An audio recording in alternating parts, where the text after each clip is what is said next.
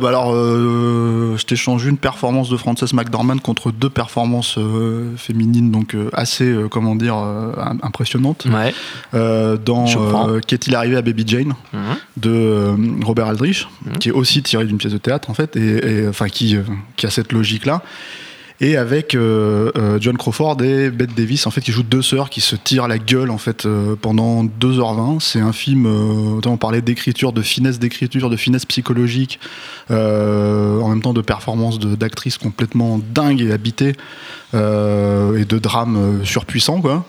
Bah voilà, j'échange pas mon baril de, de, de Robert Aldrich contre Ma- Martin McDonagh, même si, encore une fois, parce qu'on a beaucoup tapé sur, euh, sur, euh, sur Three Billboards, plus que ce que je pensais avant de rentrer, ça reste, je trouve, un film, euh, comment dire, euh, Très très bien. Mitch recommandable.